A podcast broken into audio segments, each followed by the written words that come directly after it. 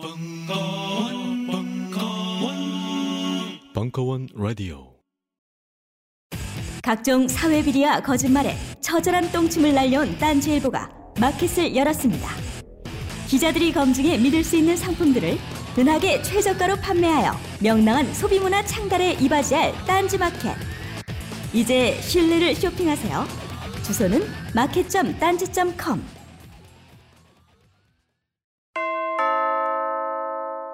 벙커원 멤버십 1주년 도래. 갱신 시 처음 가격 그대로. 만료일 확인하여 너도 나도 자산 증진. 지금 바로 벙커원 홈페이지에서 확인해보세요. 무더운 날씨에 여러분의 간담을 서늘하게 할 영화 한 편이 있습니다. 90년대에 발생한 충격적 사건을 다룬 영화 논픽션 다이어리 제 64회 베를린 국제영화제 보름 부분 넷팩상 수상 제 18회 부산국제영화제 비프 메세나상 논픽션 다이어리 상영회 영화 관람 후 당시 지존파 사건 담당 강력 반장과 정윤석 감독과의 대화도 함께 합니다. 7월 6일 일요일 오후 4시에 상영합니다. 자세한 내용은 벙커원 홈페이지에서 확인하세요.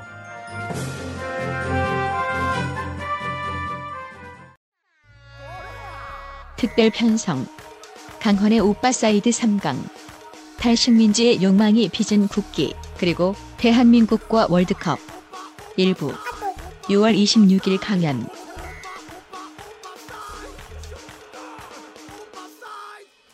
아, 여러분 반갑습니다. 뭐 영 분위기 안 뜨죠, 그죠? 아, 우리 그 알제리 전을 우리 오셔서 보신 분도 있나요 여기?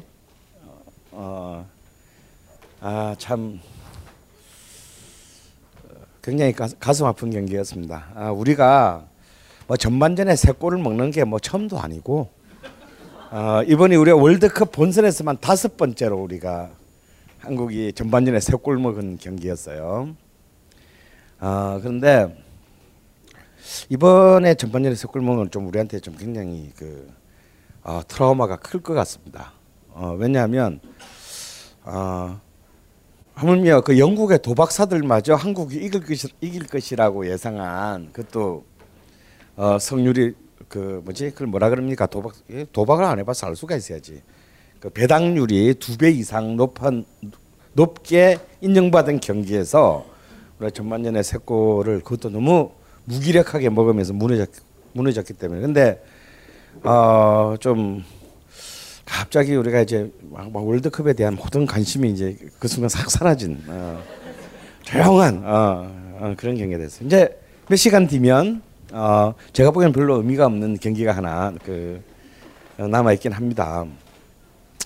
근데요, 저는 그렇게 생각 안 해요. 뭐 한국이 떨어지면 어때? 월드컵은 월드컵이고, 아, 그 말고 우리는 또 더, 아, 폼나고 즐겁게 월드컵을 즐기면 될 것 같습니다. 아, 저는 좀 이번 월드컵은 굉장히 개인적으로 조금 가슴 아픈 월드컵이에요. 제가 좋아하는 팀들이 거의 다 떨어졌거나, 어, 굉장히 사경을 헤매고 있기 때문입니다. 아, 이번 그 우리나라 말고, 뭐 제가 개인적으로 제일 좋아하는 선수가 있는, 그렇지만 그 제가 첫날 입고 왔던 그 유니폼의 주인공 예, 저 아마 그 생애 스티븐 제라드에게는 아마 이번 월드컵이 마지막 월드컵일 텐데 성점 1점만을 얻고 우리랑 비슷하게 이제 영원히 그런 월드컵에 다시 만날 수가 없게 됐네요. 하지만 그럼에도 불구하고 저는 어, 굉장히 이번 그 월드컵은 70년 월드컵만큼은 아니지만 어, 굉장히 참 아기자기하고 재미있는 어, 굉장히 드라마틱한 월드컵이 될, 되고 있고 앞으로도 될 것 같습니다. 어, 특히 그 이제 16강 오늘 저는 1시에 있을 어, 독일과 서독의 경기가 굉장히 재밌, 재미있을 거라고 저는 생각하는데 여러분 혹시 그 바로 저 저번 두 번째 경기였던 미국과 포르투갈 경기 혹시 보신 분 있으세요? 아, 저 진짜 정말 드라마였어 한마디로. 어, 굉장히 감동적인 그 경기력을 미국이 보여주고 포르투갈을 거의 다 잡았는데 정말 종료 한 인저리 타임 한 30초 남겨놓고 결국 호날두가 역시 고깃값을 하더라고요. 야. 어, 동점골을 넣어서 어, 거의 타, 포르투갈도 그냥 그걸로 짐쌀 뻔했는데 아주 아슬한 요소만을 남긴다. 포르- 포르투갈의 16강에 진출하는 건 제가 보기엔 거의 불가능하다. 오히려 가나하고도 쉽지 않을 것 같습니다. 근데 그 경기에서 보여준 미국의 그 축구는 굉장히 놀라웠어요. 아, 미국이 이제 드디어 축구에서 아, 그동안 미국은 계속 포텐셜은 굉장히 좋은 팀인 걸 증명했지만 향후에 이번 대회뿐만 아니라 앞으로도 이제 미국의 시대가 올 것을 좀 예감하게 하는 어떤 그런 아주 탁월한 경쟁을 보여주고 있는데 과연 이제 절대 예선 리그에서는 패배하지 않는 팀으로 알려진 독일하고 예 이제 그 조 1위를 놓고 겨- 겨루는 오늘 1시의 경기가 5시에 있을 거로 예상되는 뭐 어떤 뭐 대한민국이라나 뭐 이 경기보다 훨씬 더 어, 어, 주목할 만한 경기가 아닌가 싶습니다. 그리고 제가 또 이번 대회 두 번째로 주목할 만한 경기는요. 팀은 코스타리카입니다. 이른바 이제 가장 지옥의 죽음의 조가 아니라 아예 지옥의 조라고 불렸죠. 왜냐하면 코스타리카 한때만 왜냐하면 잉글랜드, 이탈리아, 우루과이 어, 하고 한 조를 한 만약 우리가 거기 낑겼으면 막 진짜 괴로 진짜 괴로울 뻔했어. 괴로울 뻔했는데 어, 정말 이 조는요. 이 D조는 월드컵 우승만 하- 이 D조에 속한 나라가 한 월드컵 우승만 합치면 일곱 번이에요. 코스타리카 빼고 당연히. 그런데 그 정말 지옥의 조에서 당당 1위로 16강에 진출했습니다. 첫 게임에서 우루과이가 발렸고 두 번째 게임에서 잉글랜드가 아, 발리면서 이제 잉글랜드는 완전히 아, 저 이탈리아가 발리면서 사- 뭐 세계를 경악하게 빠뜨렸는데요. 사실 코스타리카는 만만한 팀이 아닙니다. 그리고 굉장히 그 재미있는 경기를 보여줘요. 어, 아까 우리 우리 그 자료화면 봤지만 우리가 90년 이탈리아 월드컵에서 우리는 단 한 경기도 승점 1점도 따내지 못하고 벨기에, 스페인, 우루과이한테 3연패에서 예선, 탈락을 할 때 코스타리카 16강에 진출했습니다. 그리고 2002년 월드컵에 우리나라에서 열렸던 월드컵에서도요. 브라질하고 터키하고 한 조에 있어서 제가 경기를 그 코스타리카 경기 보러 갔는데 브라질이 당연히 3연승으로 이제 그 올랐고 터키하고 무승부를 해서 둘 다 1승 1무 1패가 됐는데 득실점 차에서 아깝게 갈려 가지고 16강에 못 간 팀이에요. 그런데 그 이제 코, 코스타리카가 그 지옥의 조에서 1위로 진출했는데 이거는 그냥 뭐 우연이나 이렇게 짤짤해하다가 어쩌다가 이게 된 게 아니에요. 그야말로 이 세 게임 모두를 거의 전 월드컵 우승들을 압도했습니다.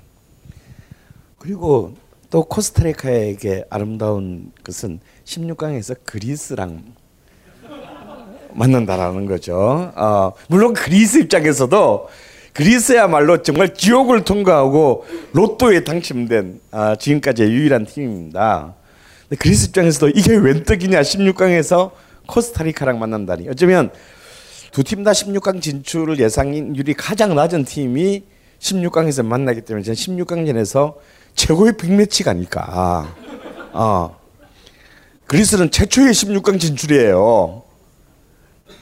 그것도 정말 그 어, 코트디부아르랑 할 때 어차피 무승부면 그리스는 탈락하는데 후반도 90분이 다 끝나고 인저리 타임에서 조금은 석연찮은 페널티킥을 얻어내 가지고 어, 코트디부아르를 이제 진짜 아 저는 코트디부아르가 올라갔으면 했는데 정말 1분을 못 버티고 코트디부아르가 이제 결, 결정적인 페널티킥을 주는 바람에 어, 기성용의 그 동료였던 사마라스가 뛰고 있는 그리스가 지금 사상 처음으로 16강에 진출해서 코스타리카라는 붙는 어, 아주 굉장히 아름다운 매치를 승리시켰어요.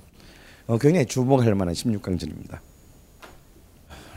그래서 여러분들이 꼭 이제 이제는 우리도 월드컵을 뭐 우리나라를 중심으로 해서 보는 게 아니라 어, 굉장히 재미있는 어떤 그런 팀들 그리고 뭐랄까 관심을 가지고 쭉쭉 이렇게 추적을 하면 요즘 워낙 뭐 네이버나 다음에서 워낙 하이라이트 뭐 경기를 다 보시기는 힘들더라도 하이라이트 같은 거는 이제 잘 만들어 주니까 보시고 이게 자신의 팀들을 한번 만들어 보세요.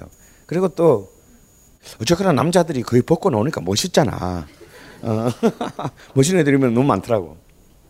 자 오늘 자, 세 번째 시간입니다. 세 번째 시간은 이제 제가 첫 화면에서 보여드렸듯이 우리나라의 축구, 우리나라의 월드컵의 역사, 한국에서의 축구의 역사를 같이 나누겠습니다. 아마 뭐 여러분도 많이 알고 있는 내용일 거예요. 근데 제가 정말 제 월드컵이 개막이 전까지는 제가 이때까지 아낀 말이 있어요. 혹시 또 말이 티가 돼가지고 또 여러분 또 그 봐라 재수 어, 시작도 하기 전부터 초를 쳐가지고 이렇게 됐잖아 할까봐 내가 말을 정말 아끼고 아끼고 아, 아, 아꼈는데 이제 이제는 자, 이제는 말할 수 있다. 아. 우리나라 월드컵에서는 고대 안 돼. 한국 축구에 고대의 저주가 있어요. ancient가 아니고 고려 University. 하지 우리는 이모 뒤에 명자 박자 쓰는 사람 나온 이후로 아, 하여튼 이 고대하고는 굉장히 재수 없는 인연을 그 지금 혹시 고대 나오신 분 있으시더라도 그냥 겸허하게 반성하는 자세로 살아야 돼요. 옛날에는 이제 이런 그 뭔가 이렇게 큰 그 국가에 큰 죄를 지은 사람이 자기 가족 중에 있으면 안 죽은 게 다행이야, 그렇지? 그러니까 이제 근신하면서 사셔야 돼요. 아, 이 고대 이게 저제 시기의 논지의 고대의 저주가 뭐냐면요. 우리나라 역대 월드컵에서 고대 출신 감독이 있었을 때 우리는 1승도 거두지 못했습니다. 네, 놀랍죠? 아무도 얘기하지 않은 사실이야. 그래서 나는 홍명보가 월드컵 감독이 됐을 때, 아, 얘가 지금은 이번에 되면 안 된다. 이걸로 얘의 커리어가 끝장날 거다. 라고 근데 지금 두 번째 게임까지 지금 훌륭하게 이 고대의 저주를 이어가고 있어요. 자, 볼까요? 우리나라가 54년 이런 그 월드컵에 처음 출전했을 때 감독이 우리 한국 축구의 살아있는 신화였던 김용식입니다. 아마 김용식 하면 42세 이하의 분들은 아무도 모르셔. 근데 아마 한 42세 이상인 분들은 여러분 혹시 70년대 때 축구 할아버지라 그래서 TV에 머리 다 벗겨진 60이 넘은 할아버지가 공, 공 들고 가다가 왜 아크로바틱 하는 거 있잖아요. 공 땅에 안 떨어뜨리기 뭐 이거 하는 이거 했던 분이 바로 그 김용식 선생이에요. 한국 식민지 시대의 축구의 영웅이었고 한국 최초의 국가대표 감독으로 월드컵에 간 감독입니다. 근데 이분이 아시다시피 54년 월드컵에 가셔가지고 아직까지 깨어지지 않은 월드컵사의 기록을 남기죠. 어, 최다 실점 국가. 우리 고작 두 게임 했어요. 지금처럼 세 게임도 아니고 두 게임 했는데 우리가 한 골도 못 넣고 16점을 먹었어요. 그래서 지금까지 깨어, 지금 한 국가가 월드컵에서 본선에서 최다 실점 기록이 아직까지 깨어, 이 16골이 깨어지지 않고 있어요. 내가 볼때 영원히 깨어질 것 같지 않습니다. 이 기록은. 앞으로 100년이 지나더라도 왜냐하면 생각해봐. 이제 지금 월드컵에서 어떻게 한 팀이 16골을 먹겠어. 74년 월드컵에요. 아프리카의 자이레가 출전을 해서 아프리카 팀으로서는 세 번째 출전입니다. 첫 경기에서 9대 0으로 져요. 유고슬라비아한테 드디어 우리 기록을 깨가 깨어주겠다. 했는데 브라질한테 3대 0으로 지고 스코틀랜드한테 2대 0으로 져서 14골밖에 안 먹었어. 물론 얘들도 한 골도 못 넣었지. 그래서 이제 자이레하고 한국이 최다 실점 기록 9골을 한 경기에는 가지고 있다가 다행히 이 기록은 남이 갖고 갔어요. 82년 스페인 월드컵에서 엘살바도르가 10대 1로 지는 바람에 어, 10골, 한 게임에서 10골 먹은 기록을 엘살바도르가 가져가줘서 우리 다행히 그 오명은 벗어났는데 한 대의 최다 실점 국가의 기록은 아직까지 54년 월드컵에서의 한국 기록 유효합니다. 근데 이 김용식 옹이 보성 전문 출신이에요. 그때는 이제 연세대학이 연희 전문이고 고려대학이 보성 전문이었거든요. 보성 전문학교 출신이셔요. 여기서부터 뭔가 이제 고대에 그 분위기가 좋지 않았습니다. 그리고 아까 왜 여러분 봤던 첫 번째 이제 54년 이후에 우리가 처음 출전했던 86년 멕시코 월드컵 때 감독은 아 70년대 한국 대표팀의 주장이었던 어, 최종 수비수 그러니까 70년대의 홍명보예요. 김정남이었는데 이 김정남 감독이 고대 출신입니다. 그래서 어 물론 최초의 승점을 올리는 올리긴 했죠. 불가리아와 1대1로 비겨서 하지만 1무 2패로 끝나면서 한 점도 어, 승리를 어, 승리를 거두지 못했고요. 그리고 90년 월드컵 감독인 이혜택은 다행히 어, 한양대 출신의 감독이어서 고대의 저주가 피해가나 했으나 3패로 끝났습니다. 근데 우리가 2002년 이전에 최고의 그 결과, 최고의 경기력을 보였던 월드컵은 94년 미국 월드컵이에요. 아까 봤던 홍명보가 두 골 넣던 우리가 스페인이랑 개막전에서 2대 2로 비기고 그것도 2대 0으로 지고 있다가 어 2대 2로 비기고요. 근데 그때 정말 두 번째 게임에서 우리가 첫 승을 거둘 뻔했는데 볼리비아랑 정말 일방적으로 몰아붙였는데 그 황선홍의 결정적인 개다리 연속으로 인해서 0대 0으로 비겨요. 제가 그때 이 경기를 예비군 훈련장에서 봤어요.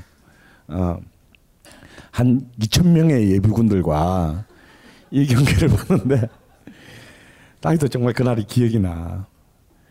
야 이렇게 월드컵에서 한 번 이기기가 힘드냐? 그것도 볼리비아하고 한 번도 간 적이 없는데 소녀시대 팬클럽이 생긴 나라에서 나라하고 했는데 그때를 그때가 정말 이길 뻔했어요.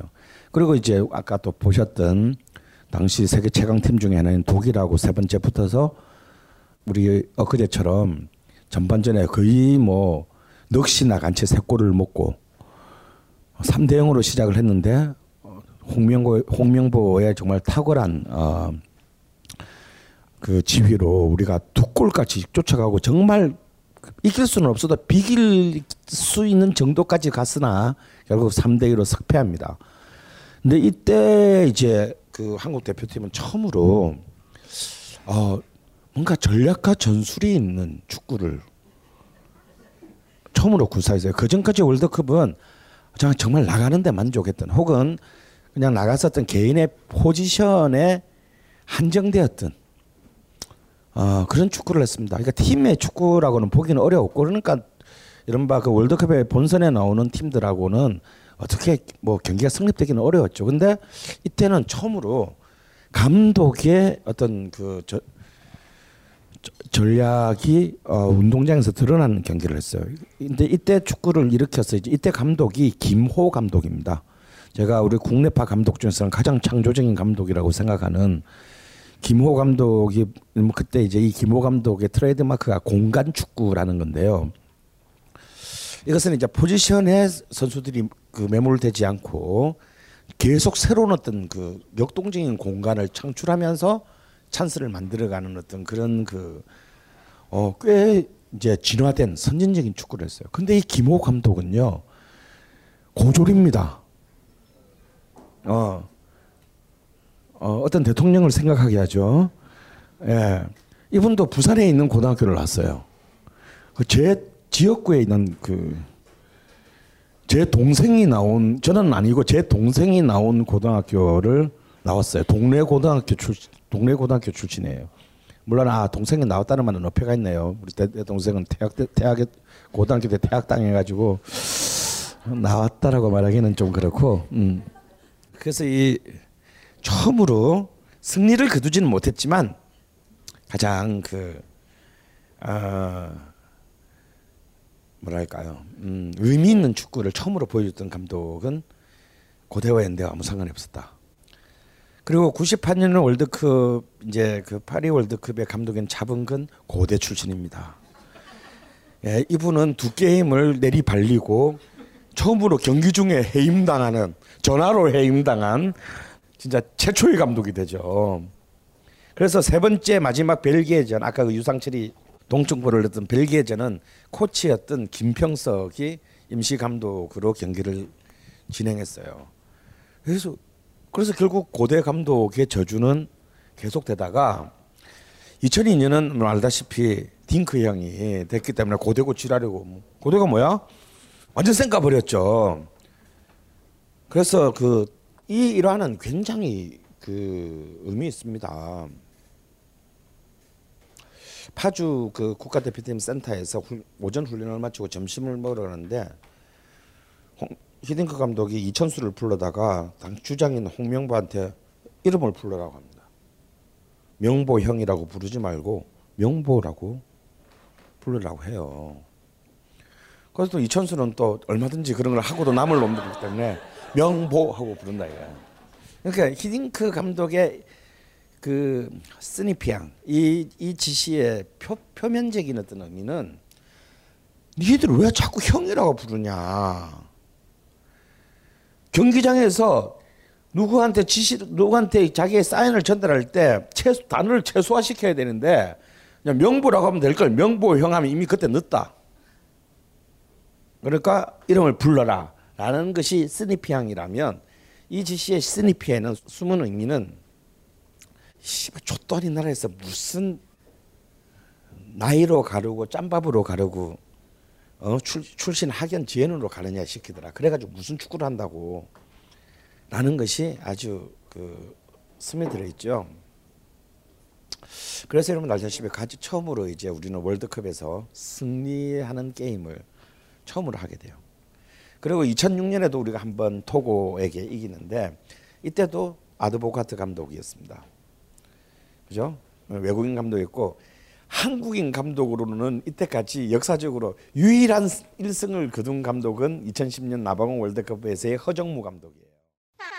강헌의 오빠 사이드 왕년의 축구 선수 강헌 쌤의 발길질을 보고 싶다면 벙커 원 어플에서 영상으로 만나보실 수 있습니다. 그리고 매주 목요일 19시 30분 벙커원에 오시면 직접 들으실 수 있습니다. 허정무 감독이에요. 허정무 감독은 연대 출신입니다. 네. 그러니까 사실은 뭐 제가 고대의 저주라고 했지만 그건 좀 웃기는 얘기고요. 한국인 감독으로 이때까지 우리가 거둔 유일한 승리는 딱 한 번이에요. 2000, 2010년 남아공 월드컵에서 그리스에게 이긴 경기. 이 경기가 한국인 감독으로 거둔 유일한 승리고 어, 뒤집어 말하면 이때까지 가장 많은 국가대표팀 감독을 맡았던 고대 출신의 감독은 아직까지 단 1승도 거두지 못했고 이것은 지금 홍명호 감독의 지금 2차전까지 이제 한 게임 남긴 했지만요. 까지 계속 지금 현재 진행형이다 이겁니다. 저는 그 단순히 러시아전, 알제리전을 떠나서 그 이전에 이제 그 계속 그 사실 홍명보는 굉장히 그 불안전한 상황에서 굉장히 중요한 역할을 하게 됐어요. 원래 홍명보는 이번 월드컵에 감독이 할 사실은 그런 단계 그 상황이 아니었죠. 그런데 이제 여기서부터 삘이 나가기 시작한 것은 축구협회와 이번 월드컵의 감독으로 첫 번째 감독으로 정해져서 예선전에서부터 시작했던 조광래 감독과의 불화입니다. 저는 김호 감독 다음으로 한국이 한국 출신의 감독으로 창조적인 축구를 할 수 있을 거라고 기대한 감독이 바로 조광래 감독이거든요. 조광래 감독은 이미 K리그에서 어, 자신의 그 축구의 미학을 보여준 바가 이미 있고 또 조광래 감독은 연대 출신입니다. 어, 그 전에 이제 진주고등학교에서 공을 차서 청, 그때부터 청소년 대표 생활을 했는데요. 조광래 감독 진주고등학교는 알다시피 경남의 이제 우리 입시 시대 때 경남의 마산고와 더불어서 최고의 명문인데 조광래 감독은 진주고등학교를 시험 쳐서 들어간 사람이 체육 특기자로 들어간 사람이 아니에요. 그래서 아마 역대 축구인 중에 IQ가 가장 높은 걸로 제가 알고 있습니다. 음. 어, 제가 기, 제 기억으로는 1974년 월간 축구지의 기록에 의하면 종래 감독의 IQ가 136으로 나왔어요. 근데 그 근데 이 조광래 감독이 뭐 제대로 뭘 해보기도 전에 레바논전의 그 의회 경기에서 패배한 것의 빌미를 삼아서 졸지에 해고당합니다. 여기서부터 이제 한국 이번 2014년 월드컵 팀이 삐걱거리 시작했고 어, 작년 K리그 우승팀 감독이었던 이제 조광 최강희 감독이 이제 독배를 이제 이게 폭탄 돌리기의 독배를 안게 돼서 근데 최강희 감독은 참 굉장히 현명했던 것 같아요. 예선 년까지만 난 감독을 맡겠다. 본선은 다른 감독이라는 옵션을 걸어서 그 감독직을 수락했어요. 저는 여기서 역시 고대 출신의 조중련이 지휘하고 있는 한국 축구 협회의 무능을 봅니다. 뭐 감독 바뀔 수 있어요 경기 중에. 그러면 그 당시에 모든 축구 내외의 중론은 뭐냐면 만약에 우리가 예선을 또 우리는 당연히 한다고 생각하고 아시아 예선은 당연히 통한다고 생각하고 있으니까 본선에 갔을 때는 외국인 감독을 수임한다는 게 2년 전부터 2년 전부터의 그 컨센서스였어요. 그러니까 실제로 박지성이 그때 굉장히 의미심장한 말을 했습니다. 본선 감독은 외국인 감독이 맡아야 한다고. 나는 박지성이 이번 월드컵에 결국 마지막 네 번째 기록 네 번째 자신의 마지, 마지막으로 조국에 봉사할 수 있는 기회를 포기한 것이 결코 부상 때문이거나 혹은 후배들에게 더 어린 후배들에게 기회를 열어주기 위한 것이 아니라고 저는 아니라는데 제 전재산과 예, 왼쪽 팔목을 어, 그런 사람이에요. 박지성은 제가 볼 때 국내 감독 특히 홍명보 감독이 본선 감독이 된다고 했을 때 그는 절대 나올 수 없었을 겁니다. 왜냐하면 굉장히 사소한 문제들이 있는데 이것은 사실 박지성은 물론 굉장히 고질적인 무릎에 물이 차는 그 왼쪽 무릎에 부상을 갖고 있어요. 하지만 그래서 에브리디지 리그에서도 굉장히 그 중간에 쉬었죠 부상 때문에. 근데 사실 그게 끝날 때 다시 다시 복귀해서 훌륭한 경기력을 보여줬습니다. 어차피 박지성이 지금 국가대표에 나온다 하더라도 뭐 풀타임으로 생일을 뛸게 아니거든요. 얼마든지 얼마든지 고깃값은 할 수가 있고 어쩌면 계획에는 그리고요 선수라고 하는 것은 적어도 유니폼을 입고 있는 한은 월드컵에 서고자 합니다. 어떤 어떤 이유라도 지금 치아에서 보세요. 어? 출전 금지 피파가 출전 금지 처분 내리면 변호사를 동원해서 소송하겠다는 거 아니에요. 누가 봐도 깨물었구만. 어? 그런 마음이 없다면 걔는 선수가 아닙니다. 당초 선수 생활 안 하고 안양에서 만두집 해야 돼요. 어, 저 엄마가 했던. 그런데 그렇게 모든 국민이 원하고 어쩌면 본인의 마음속에서도 원했을. 왜냐하면 한 명의 선수가 네 번의 월드컵에 나간다는 것은 그리고 박지성 정도 되는 우리가 캡틴 박이라고 부르잖아요. 박지성 정도 되는 애가 예선전에서 국, 우리가 예선을 통과한데 기회를 안 하고 본선에 살짝 무임승차했다고 해서 비난할 사람은 제가 볼 때 변, 어, 걔 말고는 대한민국 국민 중한 명도 없을 거라고 생각하더라. 그리고 지금 우리나라에 지금 지금 문제가 되고 있는 수비 라인인데 지금 수비수 라인이 뭐 중앙 풀백 두 명, 좌우 풀백 두 명, 네 명 다 문제예요. 사실 왜냐하면 그런 말이 있습니다. 공격수는 태어나고 수비수는 만들어진다. 공격 수비수는요 아만 잘해도 빛이 안 나. 어 잘해도 빛이 안 나요.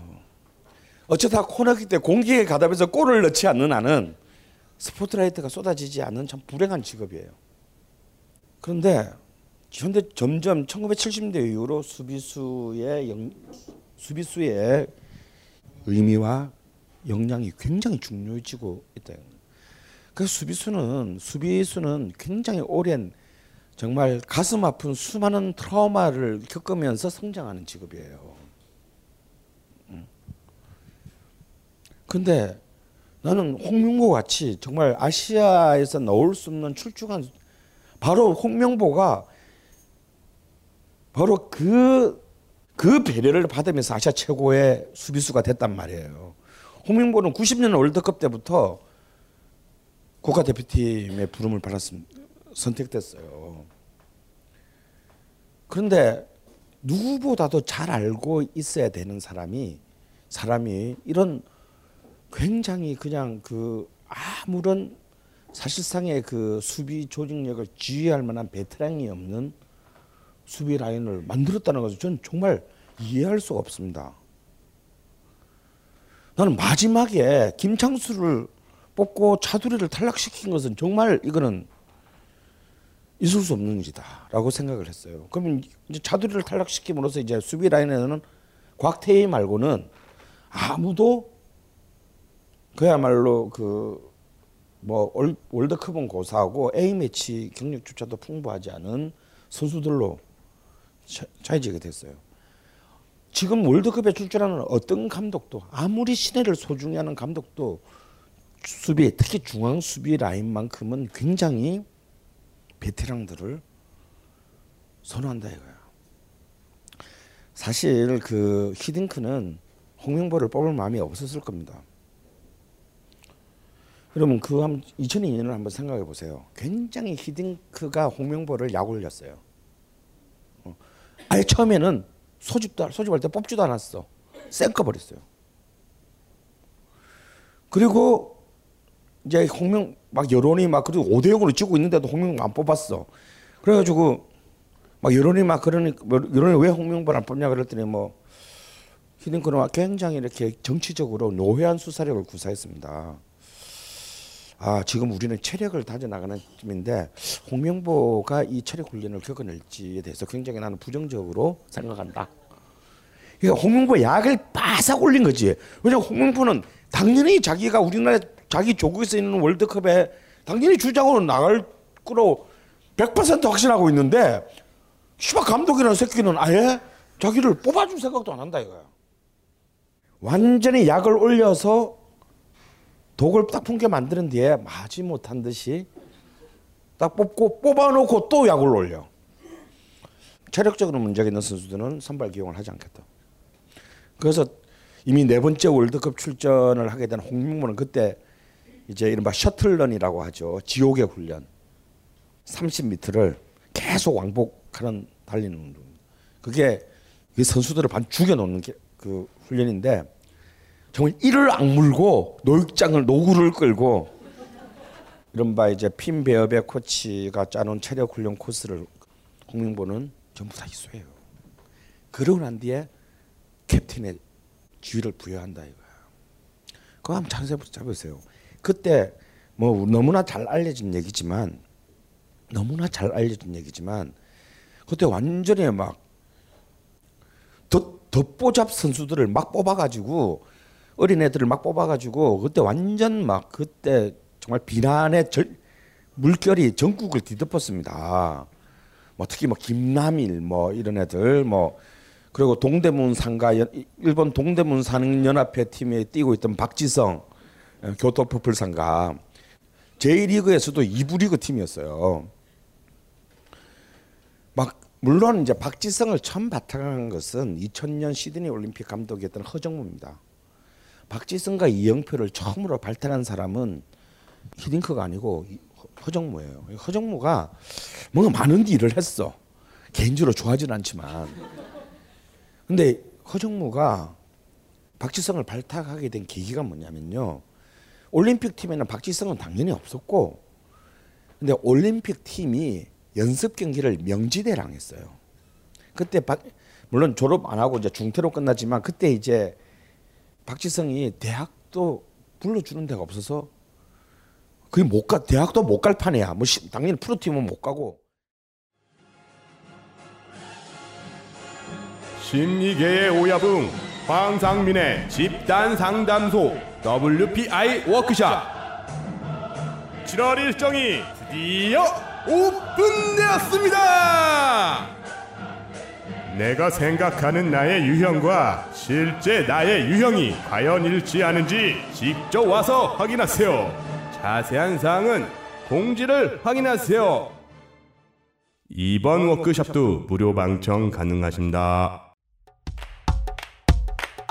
만화책을 읽으며 포스트 모던을 말하는 농부, 영화를 보며 변증법을 말하는 현대인, 좀비 게임을 하면서 소비 사회를 말하는 부모, 드라마를 시청하며 제자백가와 소통하는 학생, 이 모든 걸 가능하게 해주는 건 벙커원 B급 철학. 상속자들과 논어의 만남에서 진격의 거인과 슬라보예 지젝의 만남까지 이 모든 걸 가능하게 해주는 건 벙컨 B급 철학. 자세한 내용은 벙커원 홈페이지에 있습니다. 스마트폰의 바이블 벙커원 어플이 대폭 업그레이드 되었습니다. 강좌 및 강의별 결제 기능 탑재 멤버십 회원이 아니라도 벙커원 동영상들을 골라볼 수 있는 혁신. 바로 확인해 보세요. 못 가고 근데 어떻게 뭐 남들 갈 때 낑겨서 이렇게 막 그 남들 다 뽑고 난 뒤에 너무 얘를 박지성을 안 되게 본 애가 아- 안 되게 본 그 고등학교 팀 감독이 개인적으로 친분이 있는 명지대 감독한테 전화 걸어가지고 야 우리 애좀 우리 팀에 키도 좀 작고 뭐 생기기도 못 생겼고 하여튼 아 정말 근데 걔 너무 열심히 한다 너무 근데 한번 좀 봐주면 안 되겠니? 그래서 이미 스카우트 다 끝났을 때 박지성이 개인적으로 이렇게 가가지고 막 앞에서 열심히 뛰고 막 그런데 그 올림픽 대표팀이 명지대학이랑 연습 경기를 하는데 올림픽 감독이었던 허정무에게 허정무에게 그 진짜 듣보잡인 대학생 한 명의 눈에 띄었던 거예요. 그렇게 해서 이제 그 뒤에 얘가 가는 행보를 추적하다가 마지막에 박지성을 발탁합니다. 그래서 이제 이 박지성과 이영표가 이제 이때부터 되는데 사실은 박지성과 이영표야말로 딱 히딩크가 원하는 딱 그런 선수 선수였던 거죠. 음, 왜냐하면 히딩크는 여러 가지 의미에서 우리가 우리 우리나라 축구인뿐만 아니라 축구 팬들의 갖고 있던 고정관념을 깨뜨린 사람입니다. 히딩크가 깨뜨린 가장 큰 고정관념이 뭐냐면 그것도 막 5대 0으로 막 지고 막 기자들이 막 가시도 친 질문을 할 때 아, 나는 한국 축구 대표 선수들이 기술적으로는 굉장히 탁월하다고 생각한다. 다만 체력과 정신력에 문제가 있다. 이런 말을 했어요. 우리는 이때까지 기술은 좀 떨어지고 오로지 투혼, 정신력. 우리는 5대 0으로 져도 꼭 이렇게 기사가 석패야. 어, 1대 0으로 이겨도 완승이야, 우리는. 어. 이런 그 애국주의의 물결 속에서 이렇게 말하는 국가대표팀 감독은 처음 본 거야. 아, 대한민국 선, 대한민국 국가대표 축구 선수들은 기술적으로 완성됐다 이미. 근데 체력이 모자라. 우리 이때까지 가진 거는 체력밖에 없다고 생각했는데, 어? 그래서 체력이 되지 않은 선수들은 뽑지 않겠다. 그런데 정말 히딩크가 정확하게 보. 그래서 히딩크가 1년 히딩크가 2001년 1월 1일에 국가대표팀 감독에 부, 부임합니다. 그러니까 사실 히딩크는 여러 가지 의미에서 참 복 많은 감독인 것이 월드컵을 1년 반이나 준비할 수 있었어. 그리고 그 당시에 해외에 나가 있는 선수가 거의 없었어. 나갔다 해봐야 일본, 가시와 레이솔에 가 있었던 뭐 유상철, 뭐 교토 동대문 상인연합회 축구팀에 가 있던 박지성 언제든지 부를 수 있는 막- 막 불러주면 우리 그 팀이 좋아해. 어 자기 팀이 유명해지니까 뭐 또 안 부르세요 감독님 막 이러면서 이제 언제든지 데리고 가라고 우리 선수들.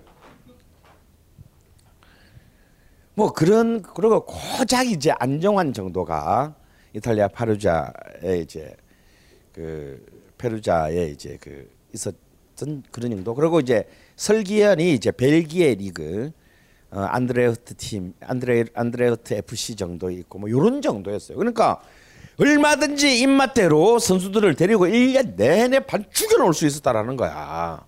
그게 뭐, 뭘 했어요? 끝없는 체력 훈련을 훈련을 시켰습니다. 그렇게 해서 젊은 선수들을 그래서 마구마구 뽑았다. 아직 완성되지 않다고 생각되지는 선수들 뭐, 뭐 이제 막 막 이제 막 스무 살 넘은 이제 이천수 막 그리고 막 도대체 어디서 공차인지 아무도 모르는 김남일 막 막 이를 뽑았습니다. 뽑고 결국 마지막에 사실 어떻게 합니까? 이동국을 탈락시킨다.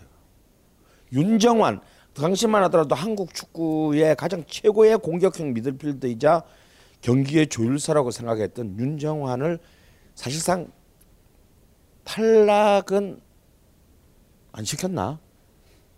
아 탈락시켜요. 시키고 오- 이 완전히 이렇게 체력적으로 무장된 완벽한 감독의 예스맨들을 뽑습니다. 결과는 어땠나? 최고의 성적 아무리 홈그라운드 이점을 안고 있고 압도적인 응원을 안고 있었지만 우리 우리가 보도록 정말 잘했어요 한국 축구는.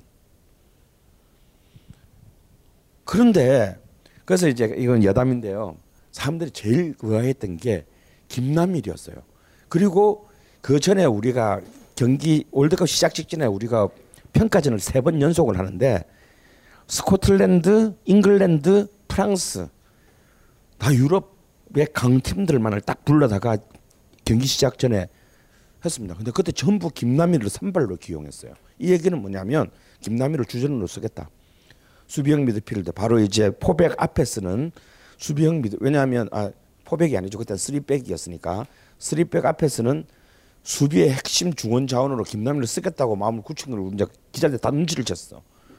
그 도대체 가- 당신은 뭘 보고 김남일을 이 가장 중요한 자리에 기용을 하느냐고 했을 때 히딩크가 진짜 놀라운 인터뷰를 해요.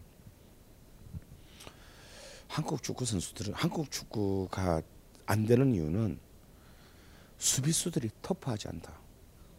투쟁심이 없다. 김남일은 상대편의 에이스 공격수를 뒤에서 태클하는데 아무런 양심을 가책을 받지 않은 양심의 가책 없이 상대편의 에이스 공격수를 태클할 수 있는 한국의 유일한 선수다. 이게 김남일에 대한 그러니까 이 감독들이 말도 잘해야 돼. 인문학적 소양이 있어야 돼요. 근데 어쩌습니까? 정확히 맞았잖아. 일단 일단 시작하기 전에 지단부터 작살 내고 시작했잖아.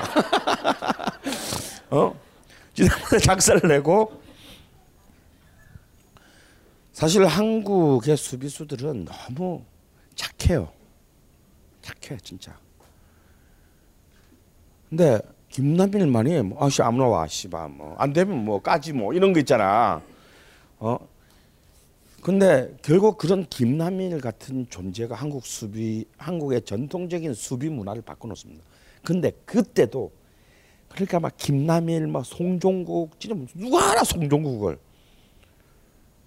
근데 이 송종국 이영표라는 양 윙백이야말로 히딩크 축구의 핵심이었어요. 근데 이 이제 이 스리백 343 시스템에서는 이 주, 가운데 사의 양쪽인 이두 명 양쪽 윙백이 제일 중요합니다. 왜냐하면 이들은 수비 때는 밑으로 내려와서 파이브백의 역할을 해야 되고 공격 때는 이제 또 바로 공격수 세 명의 뒤에서 공격을 해야 되기 때문에 가장 많은 체력을 소, 허비하는 그 이 343 시스템에서는 이두 명에 대한 확신이 없으면 절대 쓸 수 없는 시스템이 쓰리백이에요. 근데 이번에 이제 그 할릴 호지치 알제리 감독은 이 이 이 쓰리백을 굉장히 자유자재로 구사를 한 셈이 우리가 그게 말린 거죠. 그런데 이때 그러면 그 우리가 저기 3, 4 이전까지 해서 2002년도에 2002년은 이전에 일곱 게임을 합니다. 예선 전부터 3, 4 이전까지 일곱 게임을 하고 그 중에서 두 게임은 연장전까지 했어요. 그죠? 16강, 8강전은 연장전까지 했는데 그 모든 일곱 경기를 단 1분도 안 쉬고 출전한 골키퍼 이훈재를 제외한 유일한 선수가 누구냐면 송종국입니다. 송종국은 일곱 경기에 처음부터 끝까지 단 1분도 안 쉬고 시작부터 끝까지 다 뛰는 선수예요. 그러니까 그 새끼가 사실은 제일 잘 나가야 될 선수였는데 근데 다시 아인트호벤으로 복귀하더니 히든크는 송종국을 데려가지 않고 이영표와 박지성을 데려갑니다. 그래서 아 저희는 지금 제일 잘하는데 오래 못 간다 저는. 얘보다 떨어지지만 이 둘이 앞으로 최고의 선수들 정말 정확하게 그 둘이 어 한국을 대표 유럽의 그톱 리그에서 한국을 대표하는 두 선수가 돼요. 이런 게 감독이다 이거야. 감독이 하는 짓은 걔가 뭐 어디 출신인지 뭐 어? 알게 뭐야? 알 필요도 없어 그런 건. 지금 얘가 어떤 마음을 가지, 가지고 있고 어떤 정말 어떤 그 투쟁심을 갖고 있고 앞으로의 자신의 커리어를 위해서 자신의 욕망을 어- 어느 정도로 억제할 수 있는지를 판단하는 지- 지- 직업 그게 감독입니다. 그렇게 어린 애들을 저 차, 그 진짜 어린 차두리. 그때 차두리는요 진짜 완전 유명한 얘기가 있잖아. 공보다 지가 먼저 가. 어? 막 쳐놓고 가보면 어 거기 뒤에 있네. 막. 근데 제가 이제 그 앞에 그 평가 전부터 딱 현장에 가서 봤거든요. 봤는데 쟤를 왜 뽑았지? 아무리 야, 역시 히딩크도 이 영고주의에 빠진 거 아닌가? 차붐의 아들이라니까 뽑은 거 아닌가? 진짜 쟤는 도저히 뭐 답이 없는 애였거든. 왜 뽑았는지를 내가 잉글랜드전인가 제주도에 살때그 평가전 할 때부터 그전 스코틀 아 스코틀랜드전에서 내가 알 수 있었어요. 그걸 제가 서울에 살때 가서 봤거든요. 어? 아 부산에서 어, 할 때 가서 봤거든요. 그때 놀라운 게 뭐냐면 제가 이제 한 거의 그 운동장에 이제 가까이 온 곳에서 봤는데 근데 부산은 그게 아니에요. 축구 전용 구장이 아니야. 좀 멀긴 해. 그래도 막 뛰는데 스코틀랜드 애들이 본래 이제 이, 세- 이 거친 축구를 하는 팀이에요. 우리가 셀틱하고 글- 글래스고 레인저스의 경기들을 봐서 알지만 정말 추풍 낙엽처럼 스코틀랜드 애들이 그냥 살짝 부딪히면 튕겨나가. 야 이런 피지컬을 보여준 한국의 선수는 이때까지 존재하지 않았어요. 아 얘가 나와서 골이나 근데 진짜 그때 그날 그때 골도 넣어 또 뭐 이상하게 뭐 맞고 들어갔어. 맞고 들어갔는데 아니 근데 사실은 굉장히 지능적이고 훌륭한 슛이었어요. 난 제가 보기에는 그 걔가 왜 이탈리아하고 16강전에서 거의 1대 1이고 이제 거의 종료 직전에 코너킥을 그대로 어 오버헤드 킥으로 이제 오버헤드 킥은 좀 틀린 표현이고 바이시클 킥으로 이제 팍 했는데 부폰 정면에 가가지고 골인이 안 됐지. 만약 그 골이 들어갔으면 아마 그 월드컵 역사의 명장면은 남았을 텐데 우리 그때 현장에서 다 그런 말 했습니다. 아 제대로 맞아서 골인이 안 됐어. 평소대로 빗 맞았으면 골이닝 됐을 텐데 너무 제대로 맞아가지고 골키퍼 정면으로 가버렸어요. 근데 아 그때 좀 느꼈거든요. 아 이 사람은 이 사람이 누군지는 모르겠는데 히딩크가 누군지 모르겠는데 이 사람은 선수를 보는 게 우리가 이때까지 며칠 년 동안 서- 한국 선수를 바라본 관점에는 너무 다르다. 그러니까 자두리 같은 애도 쓸모가 있다. 어. 체력이 떨어졌을 때 투입해가지고 한 두 명만 보내면 합법적으로. 그러니까 히딩크가 중요하게 거는 개인 능력에 있어서는 투쟁심이고 팀에 있어서는 뭐냐면 도미네이션. 그러니까 공간을 지배하는 거예요. 근데 공간을 지배하려면 체력이 뒷받침돼야 공간을 지배한다요. 우리가 지금 왜 알제리한테 왜 말리냐? 알제리 애들이 우리보다 평균 1km씩을 더 뛰었기 때문입니다. 여기서 우리는 공간을 뺏긴 거죠. 근데 그 상대편 두 명이 쩔뚝거리고 있으면 당연히 우리가 지배할 공간은 많아지는 거지 뭐. 그런데 그런 그래서 그 싱싱한 애들 다 뽑아가지고 여러분 잘 생각해 보세요. 히딩 끝에 쓰리백은 누구였습니까? 김태형, 홍명보, 최진철이었어요. 전부 노장들을 썼다라는 거야.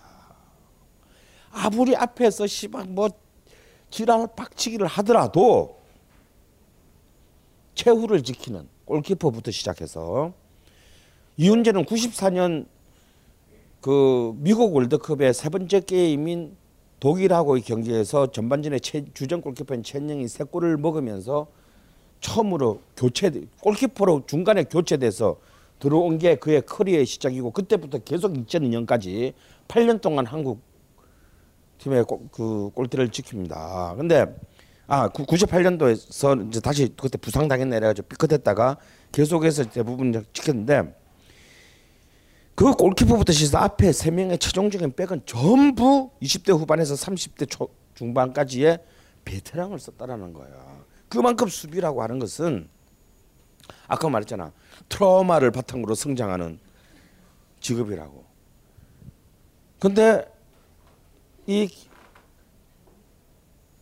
홍명보나 사실은 김태형과는 달리 홍명보나 최진철은 어, 그 투쟁심이 굉장히 약한 수비수였어요. 그 진짜 경기장에서 보면 최진철은 굉장히 훌륭한 수- 제가 참 좋아하는 선수임에도 불구하고 키가 186인가 7인가 정도 되는데 같이 뜨면 워낙 이 체력이 체격이 조금 외, 수비수 치고는 왜소다 보니까 키는 커도 공에서 퍽 부딪히는 진짜 퍽 소리가 나면서 튕겨 나가요. 그러면 정안 되면 이제 사실은 반칙을 쓰더라도 상대 공격수의 기선을 제압해야 되는데 그런 게 좀 잘 안 되는 선수였어요. 굉장히 뛰어난 개인적인 기량과 공격 가담 능력, 특히 이제 세- 세트피스 세트피스 상황에서의 그 어, 해결 능력 이런 것은 뛰어나지만 그런 게 안 되는데 그런 것들은 이제 앞선에 쓴 애들이 젊은 애들이 해결을 하게 하고 전체 팀의 조화를 만들었다 이거예요. 근데 그런 관점에서 홍명보는 바로 그 히딩크 팀의 캡틴이었고 이제 그라운드의 대변자였고 그 뒤에도 어그 뒤에 위해서 역시 네덜란드로 부임한 그 아드보카트 체제에서의 코치였고 다음에 히딩크가 러시아 안지 팀에 갔을 때 안지 팀으로 그 클럽 팀으로 옮겼을 때 그 히딩크 밑에서 일종의 코치 유학을 한 사람이에요. 사실 그러니까 거의 히딩크의 모든 어, 선수 때부터 코치까지의 노하우를 가장 잘 알고 잘 구현할 것으로 사실은 우리 모두가 기대했고 당연히 당연히 홍명보가 감독으로서의 어떤 그런 역할을 할 때에는 자신에게 가장 많은 자영분을 준 가장 감독으로서의 어떤 그런 어, 메소돌로지 방법론과 영감을 준 인물이 히딩크면 분명한데 근데 과연 지금 히딩크가 어, 홍명보가 결국 이제 공석인 어떤 그 이 자리를 맡게 됐을 때 도대체 뭘 한 건가? 도대체 그가 그가 한국 축구의 가장 중요한 지점이었던 그 2000년 월드컵에서부터 지금 이 12년 동안 그건 도대체 뭘 배운 무엇을 배웠는지를 사실 굉장히 의심하게 만드는 상황이 월드컵 준비 기간부터 지금 오늘 이 순간 내일까지 내일도 박주영이 원톱으로 나올 것 같아요. 어, 근데 사실 그건 이해가 돼. 이제 이- 뭐 어차피 이렇게 된 거. 어, 여기서 박주영을 안 쓰면 자기가 이미 오류를 저질렀다는 그걸 지 스스로 증명하는 것이기 때문에 막 그까지는 이해가 되긴 하지만 이렇게까지 와야 하는 것이 뭘까? 그래서 우리가 여기서 한 발짝 더 좀 들어가게 되면 아까도 말했지만 박지성이 왜 이번에 이번 월드컵의 마지막 자신의 명예로운 참여를 거부했는가? 그리고 그 앞에 부상 당하지도 않고 여전히 피지컬에 있어서는 20대보다 훨씬 우위에 있었던 이영표는 왜 은퇴했는가? 이영표가 사실 은퇴한 것도 나는 좀 별로 그때 은퇴하는 당시에 굉장히 기분이 안 좋았어요. 왜냐하면 이영표는 다섯 게임만 더 뛰면 홍명보가 가지고 있는 A 매치 300, 136경기 출장 기록을 경신하게 됩니다. 그냥 고작 건국대 출신인 이영표가 한국 축구의 적자인 고대 출신의 홍명보의 기록을 넘어서는 것을 하나 볼 때 아무도 원치 않았던 것 같아요. 그리고 그때 홍명보가 보여준 아저 이영표가 보여준 어떤 그런 굉장히 많은 여운을 남기는 말들이 있어요. 근데 그때 그리고 알 이번 우리 경기에서 봤듯이 우리나라의 왼쪽 풀백은 진짜 도대체 정말 한심하게 이럴 데 없는 경기력을 지금 어, 평가전부터 시작해서 본선까지 지금 계속 보여주고 있지 않습니까? 근데 이럴 때 이영표나 차두리 같은 등 그래도 굉장히 많은 커리어를 가진 어, 수많은 상처를 하물며 자기 도, 후배였던 박지성한테까지 발려봤던 이영표 같은 그 선수들은 굉장히 중요한 자원이 될 수 있는데 이 이들의 모든 그 대표팀의 발탁을 사전에 전부 담았다. 조광래는 조광래가 감독일 때는 이영표가 선수였단 말이에요. 그 국가대표 선수였다는 거예요. 근데 조광래가 잘리면서 이 모든 선수들이 싸그리 그냥 밀려나거나 별로 본인은 기꺼워하지 않는 은퇴를 혹은 국가대표팀 불참을 선언하게 됐다라는 거. 나는 만약에 이번 이번 그 대회에서 본래 우리가 생각했던 대로 예선이 끝나고 난 뒤에 본선 감독을 만약 해파 감독을 했으면 저는 박지성 들어왔을 거라고 봅니다. 근데 이런 그 그리고 이렇게 그 이번에도 굉장히 또그 우리 많은 팬들이 이제 의문을 제기하는 게 아니 분데스리가에서 이미 지난 시즌 내에 키크지가 뽑은 분데스리가는 그 총 18, 일부 리그가 분데스리가가 18팀이기 때문에 34게임을 합니다. 34게임을 하는데 5게임을 MOM man of match에 뽑힌 선수는 박주호예요. 손흥민보다 더 많이 뽑혔어. 물론 이제 그 리그 막판에 부상 뭐 발등 부상을 당했다고 하나 그건 이미 다 충분히 극복되고 이미 쓰는데 왜 그 선수는 단 한 번도 기용되지 않고 그나마도 뽑지도 않았다가 김진수가 어쩔 수 없이 부상으로 탈락하니까 어거지로 뽑는 이런 것들은 굉장히 납득하기 어려운 그걸 뽑아놓고 뭐 한 번도 지금까지는 기용하지 않았죠.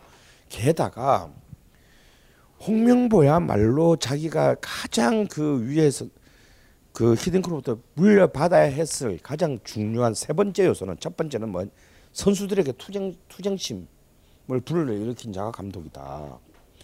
근데 지금 우리가 평가 전부터 지금까지 보면 우리나라 선수들의 제가 제일 지금 답답한 것이 뭐냐면 얘들이 싸우고자 하는 마음이 전혀 없다는 거예요. 얘는 이미 마음은 메시야. 근데 그 메시가 메시일 수 있는 것은 메시는 굉장히 온화한 표정을 가지, 가지고 있는 선수고 그리고 굉장히 그 지능적인 축구를 하는, 하지만 실제 경기장에서의 메시의 투쟁심은 굉장합니다. 그것이 겉으로 김남일처럼 안 드러날 뿐이다 이거야. 그런데 우리 선수들은 이렇게 뭔가 내가 내 앞에 있는 나와 다른 유니폼을 입은 자들을 제압하려고 제압해야 되겠다라는 그런 굉장히 전투적인 어그레시브십이 없어요. 공격성이 전혀 보이지 않는데 전부 딱 뭐 같냐면 굉장히 가난한 동네의 양반집 아들 같은 행세를 하고 있습니다. 별 잘 살지도 못한 못하는 나라의 귀족인데나 뭐 내 말이 무슨 말인지 알죠? 그뭔 상관이야 그게? 어차피 잘 사는 놈 입장에서 보면 족도 아닌 애들인데 다. 사실 한명한 명의 스쿼드의 수준. 2002년 때 내가 아까 얘기했잖아. 우리나라 월드컵 대표 선수들 몇 명의 수준이 어땠냐면 완전히 씨발 동네 축구, 조기 축구에서 그게 뽑은 거나 다름이 없잖아. 근데 지금은 선수들 보면 음, 오, 정말 하나 스펙을 보면 화려하다.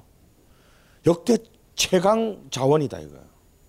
근데 경기는 1998년 월드컵 대표팀 수준도 안 돼. 이 차이가 도대체 뭐지? 이 차이가 도대체? 난 이것이야말로 정말 경기장에서 뛰는 축구는 경기장에서 뛰는 11명의 것이지만 그 11명을 지배하는 바로 그 리더십이 얼마나 중요한 경기인가를 역설적으로 지금 보여주게 돼요. 홍명보가 히든카드 배우지 못한 건 선수들에게 투쟁심을 부여하지 못했다는 거예요. 두 번째, 이른바 영고주의 자신이 처음 국가대표팀 수락할 때부터 지 스스로 누가 물어봤냐고 누가 강요했어? 나는 홍명보는 정말 그 한국 축구가 한국 축구사가는 우리는 뭐 조금만 이 특히 스포츠 선수가요. 스포츠 선수가 안티나 혹은 스캔들의 공격으로부터 20년 이상 우아하게 방하면서 살아남기란 한국에서는 굉장히 어렵습니다. 그런데 홍명보는 굉장히 커리어 테이킹을 가장 완벽하게 해온 몇 안 되는 선수예요. 그러니까 그런 정도의 명예심이 홍명보한테는 있다라는 거야. 우리나라 출신의 우리 국가대표 선수들 대부분 갖고 있지 못한 그렇기 때문에 예를 들어서 이천수가 감독이 됐다 그 치자. 이천수가 나 소속되면서 못 뛰어나 국가대표 안 뽑아. 그러놓고 뽑아보면 아 이천수니까 우리 충분히 이해합니다. 어, 그 결과 좋으면 된 거지 뭐. 그런데 전혀 그렇지 않은 신뢰 대중적 신뢰심을 20년 이상을 갖고 온 자가 그것도 다행히 박주성이 연대 출신이었으면 또 큰 문제가 아니었을 텐데 이런 그 그 한 선수에 대해 나는 내가 감독이어도 박주영을 꼽을 것 같아요. 왜냐하면 지금 현대 지금 현대의 축구는 원톱이 굉장히 참 좋은 원톱을 찾기가 힘든 네덜란드를 제외하면 좋은 원톱을 가진 팀이 없는 특이한 지금 시대예요. 이른바 9번, 어? 상징적인 그 9번이 없는 9번이 없는 시대단 말이야. 그막 선수가 넘쳐나고 넘쳐나는 브라질도 9번이 없어서 프레드 같은 애들이 9번을 하고 있다 이거. 뭐 이번에 이상하게 이상하게 맞고 골 하나 넣긴 했지만 어? 아무리 9번이 힘든 지금 시대의 축구라고는 하지만 특히 우리나라 같은 데서는 솔직히 아무리 진짜 눈치 봐도 없을 수 있어요. 뽑을 수 있지. 근데 히딩크는 어떻게 했습니까?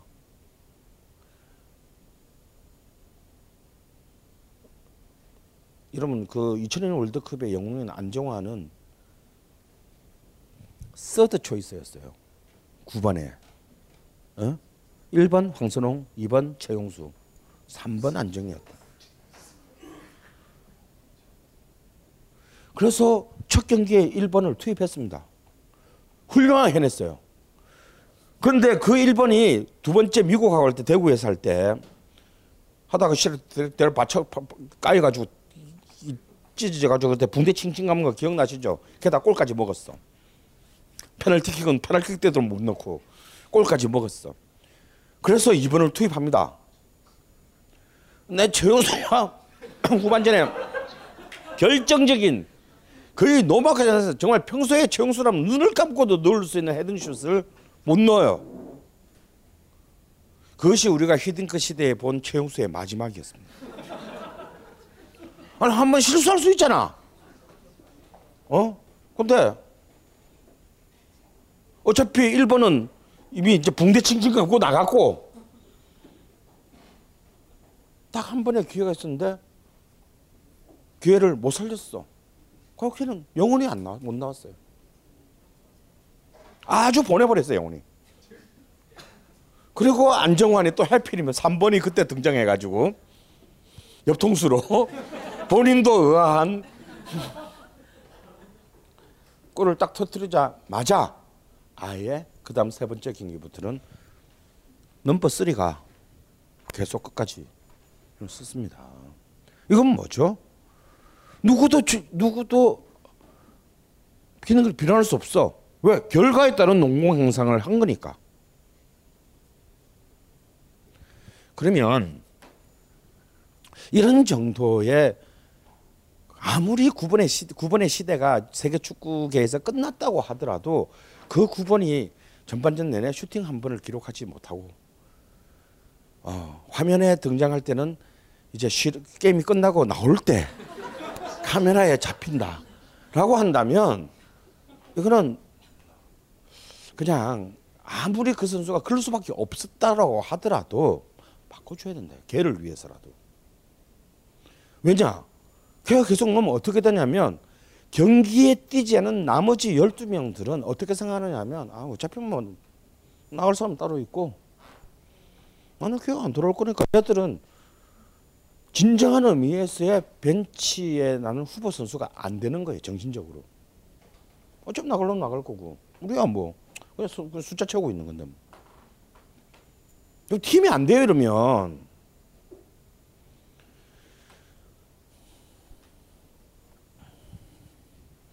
이것을 이 가장 중요한 히딩크가 가장 온갖 막 이상한 그 시커먼스 앤 데리고 와가지고 막 사- 사고 치고 막 이렇게 해도 히딩크가 끝까지 지켰던 어떤 그런 룰 그게 뭐냐면 그게 바로 리더십에 대한 선수들의 감독에 대한 리더 감독 리더십에 대한 신뢰를 말하는 거거든요.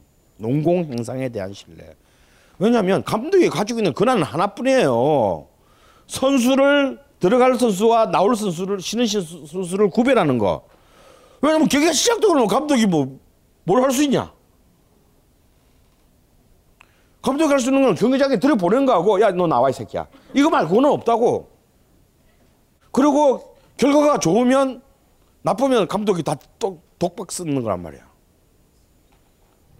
그런데 바로 그 유일한 관력 감독의 권한, 권력에 대한 선수들이 경기장 안에 있는 11명의 선수와 경기장 바깥에 벤치에 있는 12명의 12명의 선수들이 신뢰를 가져야 한다라는 거야. 존경심을 가져야 한다는 거예요.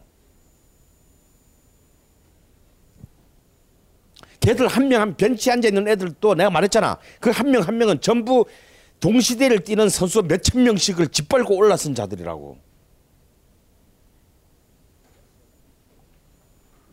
가령 독일 국가대표팀 같으면요. 독일에 등록된 선수가 475만 명입니다. 예? 물론 여자 축구팀까지 포함되어 있겠지만 그럼 빼고 그냥 여자 선수 빼고 한 400만 명이라고 쳐. 그럼 한 명이 최소한 20만 명을 20만 명을 짓밟고 그 자리에 가 있는 거야. 후보든 선발이든 간에. 전부 다 자신에 대한 어? 필요 이상의 우울감으로 사로잡힌 자들이라고. 얘들은. 그러면 그런 애들로부터 설득적 동의를 얻어낼 수 있는 강력한 권한을 감독이 스스로 보여줘야지. 누가 보여주나 그걸. 그걸 전혀 보여주지 못했다라는 거야. 평가전 때. 이명주 한 번 떡수 보고 어, 아, 어, 역시 아닌가 봐요 하고 바로 돌려보냈다 이거. 근데 과연 박종우보다 이명주가 쓸 데가 없었나? 절대 그렇게 생각하지 않습니다. 근데 그것도 이명주의 자리도 아닌 수비형 미드필드에다가 처박아 놓고 아닌데요 하고 지 자리에 뛰게 해주지도 않아 놓고 잘라내는 것은 이거는 굉장히 노골적인 여론 플레이다. 이거는 정말 팬들이 아니라 선수들로부터 비난받을 수 있는 굉장히 얕은 꼴짝수다 이거. 세 번째는 히딩크가 성공을 거둔 세- 가장 중요한 요인이 있어요. 히딩크 처음부터 뭘 천명했습니까? 국가대표를 뽑을 뽑고 난 뒤부터 천명한 건데 멀티태스킹을 자신의 중요한 그래 왜 너희들은 어차피 세계적인 선수 아니야. 어 어차피 동네 선수들이야. 그러면 저 씨발 잘 나가는 저 잘 나가는 나라 애들하고 붙으려면 뭐라도 하나 다른 게 있어야 될 거 아니야. 그게 뭐냐? 멀티태스킹이다. 최소한 두 개 이상의 포지션을 담당할 수 있는 역할이다. 이 멀티태스킹이 아니었으면 우리는 16강에서 탈락했습니다. 여러분 기억이 안 나시겠지만 아까 봤던 이탈리아 걸 때요. 맨 마지막에는 우리 1대 0으로 지고 이제 후반전 거의 끝나갈 때쯤에 홍명보까지 다 뺍니다. 수비수 3명 다 빼고 공격수를 다 넣어가지고 우리나라 그때 공격수가 후반전 끝날 때 공격수가 6명이었어요. 어차피 1대 0으로 지나? 100대 0으로 지나? 지는 건 지는 거니까. 이렇게 감독이다 이거야. 그래서 공격수가 그냥 버글버글해. 그래서 지금으로 따지면 공격 미, 공미 그러니까 공격 미드필드였던 유상철이 홍명보 자리로 내려오고 응? 윙백이었던 송종국과 이영표가 쓰리백으로 내려옵니다. 그러니까 전부 이제 이것들이 전부 다 멀티태스킹을 다 훈련했기 때문에 문제없이 진행될 수 있었던 것인데 이때 이때 16강전에서 일본은 자기의 홈에서 터키 터키한테 그 1대 0으로 연장전에서 져서 탈락을 해요. 탈락을 하는데 제가 그때 본 일본 스- 그 어, 스포츠 호치라는 우리로 치면 뭐 스포츠 일간 스포츠 같은 그 신문에서 그 겨- 그날 경기가 끝나고 난 뒤에 한국은 연장전 끝에 올라가고 일본은 연장전 끝에 탈락한 그리고 우리는 이탈리아하고 붙었고 일본은 그래도 제일, 제일 그나마 16강에서 만만한 터키랑 붙었는데 우리는 왜 지고 쟤들은 왜 이겼나라는 분석 기사를 실은 글을 제가 그 다음을 봤는데요. 와, 그 새끼 역시 일본 놈들은 하, 정말 소민들이야. 음. 극한적 A형. 어? 어 근데 정말 아 얘기 같아. 우리가 동점골을 넣을 때딱그 그 상황하고 그 뒤에 일본이 한 골을 먹고 난 뒤에 일본에는 그때 세계적으로 자랑하는 그 미드필더 나카타가 있었어요. 안정환은 비교도 안 되는 그 일- 이탈리아 세리에 A에서 뛰고 있었던 그 물론 한국계라는 뭐 썰이 있는데 어쨌거나 뭐 당시 일본 일본의 자존심인데 그 나카타가 1대 0으로 지고 한 골을 그 먼저 먹고 지고 있을 때 나카타가 굉장히 폼나게 다 적겨 들어와서 중거리에서 딱 들어 골대 맞고 나 나와요. 아 골을 먹기 전에 나카타가 그 골을 들어 그때는 골든골 제대로 들어갔으면 끝나는 거야. 근데 골대 맞고 나와가지고 못 가고 그 뒤에 이제 그그 일을 한 뭐 시기 뭐 부뭐 짜고한테 그 역전 골 그 결승골을 맞아서 일본이 지거든요. 근데 그때 그 두 개의 장면을 딱 캡쳐서 일본이 어떻게 분석하느냐면 박지성이 황순홍에게 패스를 하고 황순홍이 그것을 논스톱으로 중앙에 설견조로 보낼 때 딱 그 장면이야. 그때 딱 장면인데 페널티 에어리어 안 이탈리아 진영의 페널티 에어리어 안에 한국 선수가 여섯 명이 들어 있어요. 그러니까 다, 다 동글 빨간 걸로 동그라미를 쳐놨어. 어, 빨간 걸로. 뭐냐면 얘들은 얘들은 지금 이기겠다는 의지밖에 없다. 골을 넣어야 된다 무조건. 그래서 그 순간적으로 우리가 공격을 할 때 페널티 에어리어 안에 한국 선수가 여섯 명 있었어. 근데 나가타가 중거리 슛을 하는 순간에 터키 페널티 에어리어 안에 이- 그 일본 공격수가 한 명 딱 있었어. 똥을 쳐놨어요. 이게 한국과 일본의 차이다. 응?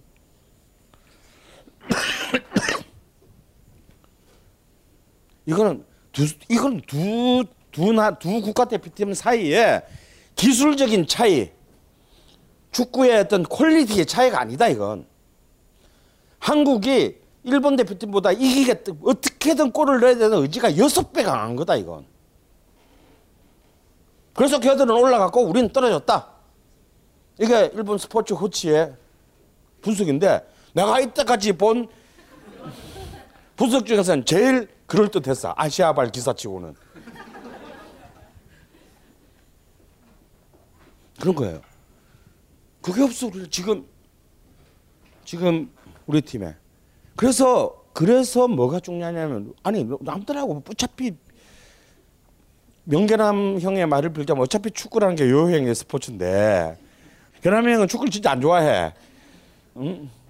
내 얘기했던가요 요행의 스포츠? 어, 했죠. 왜 축구 선수들이 골을 넣으면 골을 넣기 전부터 막 더 빨리 달리는 줄 아느냐? 자기가 놀랬기 때문이다. 아 명언이야 명언. 그러니까 페널티킥이나 완벽한 노마크 찬스에서 골 넣고는 그렇게 빨리 안 뛴다. 너무 당연하기 때문에. 근데 대부분의 축구 선수들이 골을 넣고 골을 넣기 전보다 더 빨리 뛰는 거는 자기가 놀랬기 때문이다. 어, 얼마나 창조적인 그 포착입니까? 근데 축구는 결국 요행의 스포츠가 아니에요. 요행처럼 보일 뿐이야. 개인 경기가 아니기 때문입니다. 그래서 히딩크는 멀티태스킹을 강조해, 강조했고 우리가 한 명 한 명의 일대일의 능력으로는 해결되지 않은 팀과 했을 때는 그런 변태적인 전술을 어떤 순간에도 구사할 수 있는 여지에 이렇게 많은 힘이 없으면 카드라도 다양하게 놓아서 상대방을 현혹시켜 시켜서 끝까지 그 승리를 이끌어 내, 내고자 했던 의지가 있었어요. 근데 지금 뭐지? 도대체 지금의 우리의 우리의 이 위대한 감독, 엘리트 감독은 도대체 감독으로서 우리한테 뭘 할- 어떤 모습을 단 한 개라도 보여줬나? 책임지는 모습? 어, 그 괜찮 괜찮 괜찮은 거야. 홍명관 저보다 그런 면허는 있어. 졌을 때 감독이 책임다. 옛날에는 감독들은 그런 말도 안 했거든.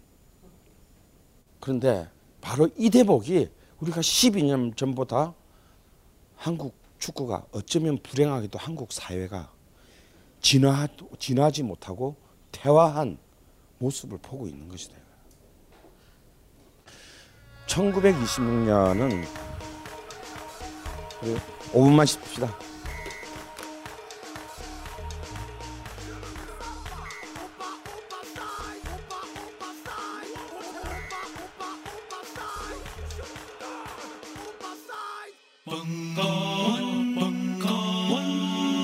벙커원 라디오